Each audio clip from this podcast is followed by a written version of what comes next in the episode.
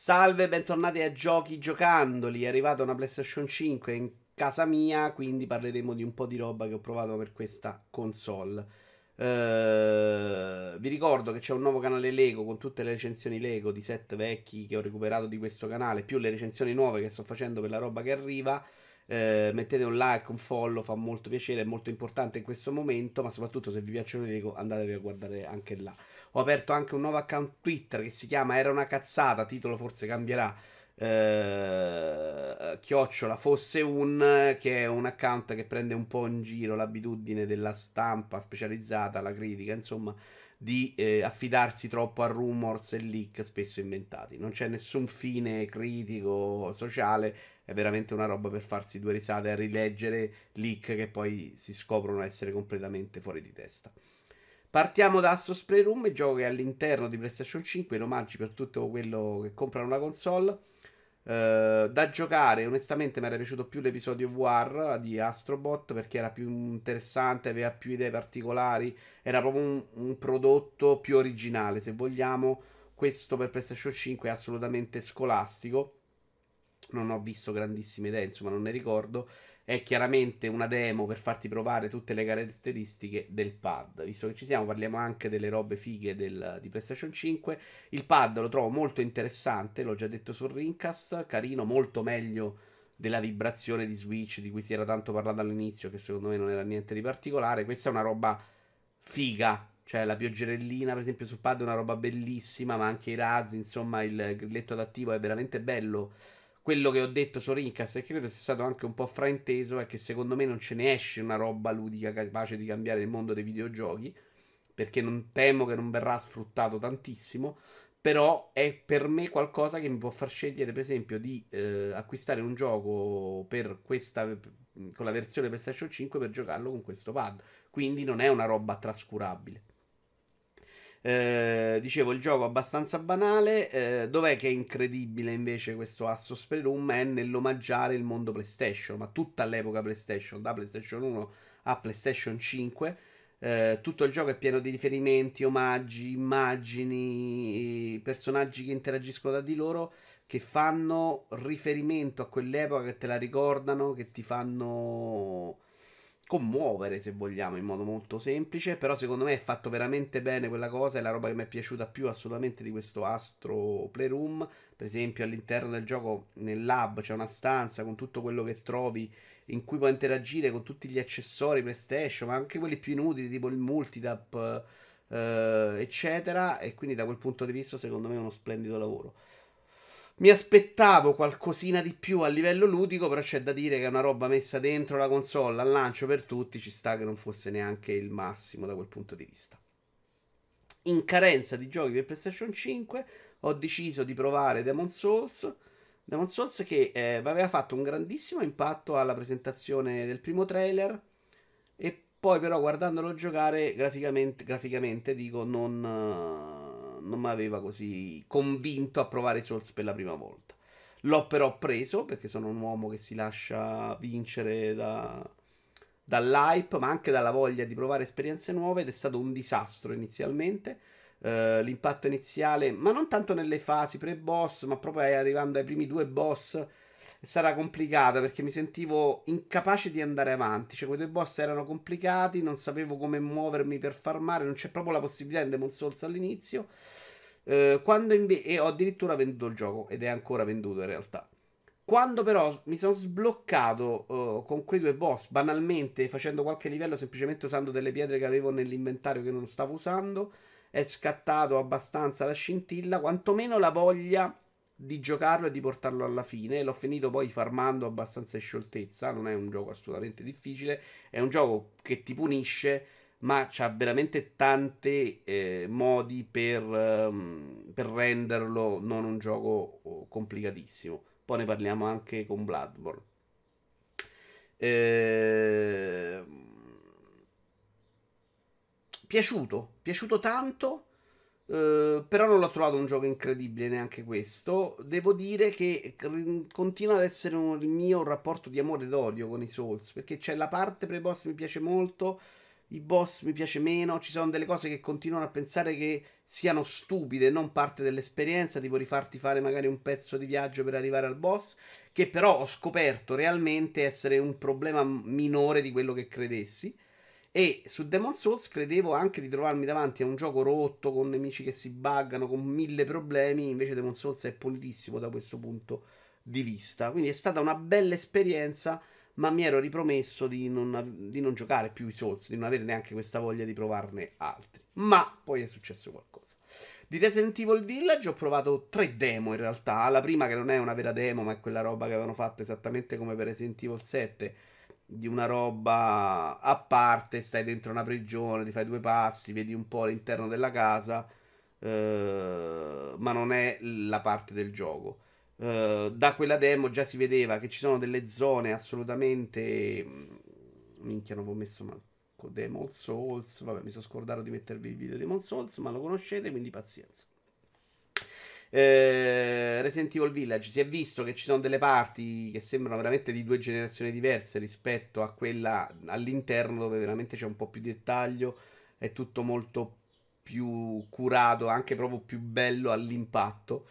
Uh, la prima demo però non si giocava molto. Le altre due demo, quelle a tempo, mh, mm, fondamentalmente la, la, stessa zona vista in due punti diversi, poi si vanno a incrociare, mi hanno lasciato ancora di più la mano in bocca, perché ok, gli interni belli, ok, gli esterni un po' così, doppiaggio italiano non all'altezza secondo me, in alcune voci, non tanto nel protagonista ma in quelle secondarie, volti proprio vecchi eh, ma anche dal punto di vista dello sparacchino, cioè si spara maluccio da quello che si è visto nella demo, mi è proprio passata ogni voglia di giocarlo con queste demo, più che avermi infogliato a giocarlo. C'è una bella atmosfera nel due demo, uh, però è anche vero che le due demo, secondo me, quell'ora, insomma, eh, tutti i momenti in cui devi sparare, in realtà è consigliato scappare perché i nemici sono o troppo forti o inutili da, da sconfiggere.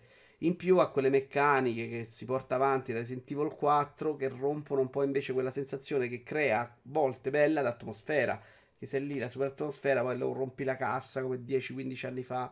Per alcune cose lo trovo proprio troppo vecchio, insomma. Poi magari riesci a vederlo insieme, hanno sono riusciti a costruire qualcosa di interessante, però per quello che ho visto io non ho veramente nessuna voglia di giocarlo.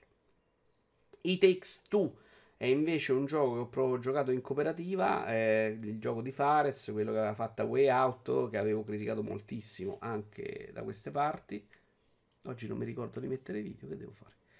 E l'ho trovato invece quasi fantastico. Eh, rispetto soprattutto a Way Out, che secondo me non proponeva veramente quasi niente di interessante, a parte qualche abbozzo di idea. Questo è un gioco che dura anche parecchio, che per tutto il tempo continua a proporti idee, soluzioni nuove, sempre cooperative, cioè sempre con due personaggi diversi che, fanno, che hanno abilità diverse e che devono coordinarsi per, mm, per, risol- per andare avanti, cioè facendo le, le, due cose al momento giusto, esattamente come dovrebbe essere una COP. E sorprendentemente, tranne che per un livello, non ti mette dei nemici da pulire ogni tanto, da ammazzare, veramente un continuo uh, di idee, di boss, di, di, di, scontri, di narrativa anche, perché anche dal punto narrativo, secondo me, in modo abbastanza semplice, racconta una bella storia. Eh, riesce anche a essere molto divertente. Il libro è un bel personaggio, proprio scritto bene, con belle battute, bei dialoghi, e non te lo aspetti. Non te lo aspetti anche perché graficamente al tratti invece è proprio bello, anche se si vede che è un gioco che non abbia dietro budget miliardari, fa delle cose secondo me in modo eccezionale e con un gran gusto. Uh, non ho moltissimo da criticare, una bella esperienza. Certo, hanno poi semplificato probabilmente troppo e si poteva anche evitare quello con magari un, un livello di difficoltà diverso. Perché l'unico modo per morire è che contemporaneamente i due alleati muoiano. Perché poi il tempo di respawn di uno è talmente veloce che è veramente difficile morire contemporaneamente. Però è chiaramente un gioco pensato anche per non giocatori. Avrei fatto una modalità a parte mettendoci anche dell'esperienza ludica, perché secondo me c'era margine e c'era per farlo diventare anche un bel videogioco. Consigliatissimo però, ovviamente in coppa. Uh, Nier Replicant l'ho provato pochissimo, io sono uno di quelli che si era innamorato giocandolo casualmente da un disco che avevo scaricato all'epoca per 360 del primo Nier, l'avevo giochicchiato, cominciato, si è carino, è lento, pitipim, patapam, poi mi ero stato veramente coinvolto da una storia eccezionale, una colonna sonora della Madonna e, e comunque anche una roba che da giocare era molto diversa dal solito, perché mischiava elementi JRPG ad action e a show them up, cioè faceva veramente tante cose diverse. Era anche allora però un gioco vecchio eh, e questa remaster ovviamente non riesce a modificare da quella struttura là. È rimasto un gioco dalla struttura molto vecchia e oggi, dopo 15 anni, probabilmente io faccio molta più fatica a giocarmelo rispetto allora quando già avvertivo un certo disagio di fronte alle parti delle missioncini Southwest, vai da uno, ammazza tre pecore e riportagli tre pecore. Eh, in più, questa volta la storia la conosco e quindi forse non ho fatto l'acquisto più intelligente della mia vita. Mm, l'ho un attimo messo in sospeso perché sto giocando altro, però onestamente eh, non credevo di avere una, un impatto così faticoso di fronte a questo gioco. Graficamente hanno fatto un bel lavoro, anche se non eccezionale, però riesce a essere un po' come all'epoca, un gioco non terribile, ma non secondo me a livello con la generazione. Un bel lavoro invece l'hanno fatto sul combat che è abbastanza rivoluzionato e spero di ricordarmi i tasti quando lo giocherò. Avevo detto che non avrei più giocato un Souls e infatti subito dopo una notte mi sono messo a fare una prova con Bloodborne su Twitch e eh, l'avevo già iniziato qualche anno fa giusto per fare una prova. Devo dire che dopo Demon Soul giocare Bloodborne fa tutta la differenza del mondo. Sono chiaramente un giocatore diverso, l'ho affrontato in modo diverso, muoio molto meno, però di Bloodborne a differenza di Demon Souls me ne sono abbastanza innamorato. Mantenendo sempre questo rapporto di questa cosa è proprio da deficienti, non la voglio fare mai più, mantenendo sempre il mio mm, non piacere assoluto dei boss, trovando sempre stupido questi viaggi a vuoto, eh, anche il meccanismo delle anime non è roba che mi fa impazzire, però quando scopri che non è un gioco difficile, ma è un gioco in cui devi semplicemente stare attento, che alcune cose puoi superarle in modo scorrevole, eh, tra l'altro, giocando su Twitch, qualche consiglio magari ti arriva. Uh, scopri anche una bellissima mappa che ti si apre, una strepitosa atmosfera ed altre cose, secondo me, molto belle. A me il combattimento dei Souls già tre anni fa avevo capito che mi piaceva un sacco con Bloodborne. Quell'attesa. A parte che Bloodborne è molto diverso da Demon Souls, per esempio, perché devi. Sei spinto molto più ad andare all'attacco, visto che quando perdi energia puoi recuperarla colpendo i nemici. Mm, però anche qui puoi farmare. Insomma, questo è un gioco che mi è rimasto già più nel cuore di Demon Souls. Però per tanti motivi. Ma lo stesso non mi sento di essere diventato un fanatico dei Souls. Perché alcune cose sono proprio lontane dalla mia idea di amore del videogioco. Uh, vediamo se riesco a finirlo. Sto andando avanti abbastanza in modo scorrevole. Devo dire che però ci ho avuto anche abbastanza una un amore di quelli viscerali, cioè sto al lavoro e mi viene voglia di giocarlo, di tornarci su e di farmici qualche partita. Oggi con i video è andata così, oh, eh, non mi sono ricordato mai, ve li vedete un po' a buffo, non è un problema. Oppure li... no, non li aggiungo a caso, ve li beccate così. Chiudiamo con uh, Returnal, gioco che è uscito venerdì, eh, ci ho fatto qualche partita. È un gioco molto bello da giocare. Eh di cui mi sta sorprendendo tantissimo la parte di lore, di narrazione, che secondo me è veramente splendida ed ha un bel ritmo, te l'accompagna lentamente, ci sono sempre dei pezzettini nuovi da scoprire. Insomma, da quel punto di vista, anche per giustificare il roguelike, hanno fatto un lavoro secondo me eccellente. Devo ancora capire se mi, fa, mi piaccia tanto o non mi piaccia troppo il ritmo del gioco. Perché è un gioco incredibilmente in cui non spari tutto il tempo, anzi, c'è veramente almeno un 50% di esplorazione, ma sono convinto che sia anche superiore alla metà del tempo che passi giocando. Eh, ci sono però delle cose in queste prime ore di gioco che avverto già come un fastidio. Una, quella che hanno segnalato tutti, che è quella della non possibilità di salvare nelle run.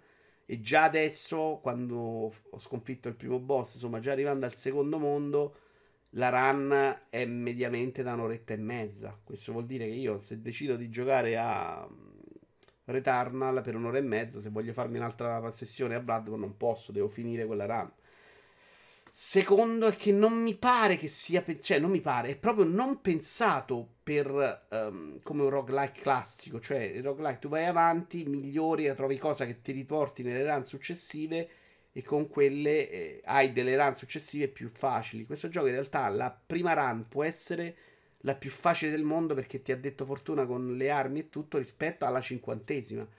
Questo non senso di progressione secondo me non è piacevolissimo ed è un quasi problema perché eh, è troppo la run mh, mm, buttata sulla casualità, cioè veramente sei troppo ancorato alla fortuna piuttosto che alle tue scelte cosa che per esempio in Hades successe, succedeva molto raramente.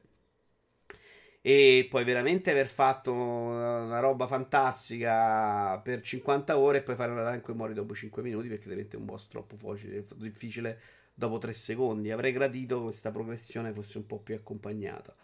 Però per il momento non è un peso, per il momento mi diverto. Devi ogni volta quando muori rifarti proprio il primo mondo per arrivare al secondo per ritrovare equipaggiamento. Quindi finire, morire vuol dire anche è difficile aver voglia di farsi subito un'altra partita, ma probabilmente non è pensato proprio in quel modo, è pensato proprio per un'avventura che ti porti dall'inizio alla fine se ce la fai.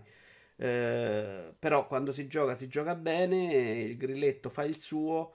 Uh, voglio vederlo nel tempo. Ho la sensazione che non sia esattamente il gioco che io possa portare avanti per 1500 ore. Ecco, ho questa sensazione. Però magari oh, eh, so alle prime ore, magari tra un po' sblocco delle cose che invece mi, fanno, mi rendono tutto più facile e mi, mi rimangio tutto. Scusate per i video, neanche Returnal l'ho messo, cioè l'ho falliti tutti oggi, mannaggia il demonio.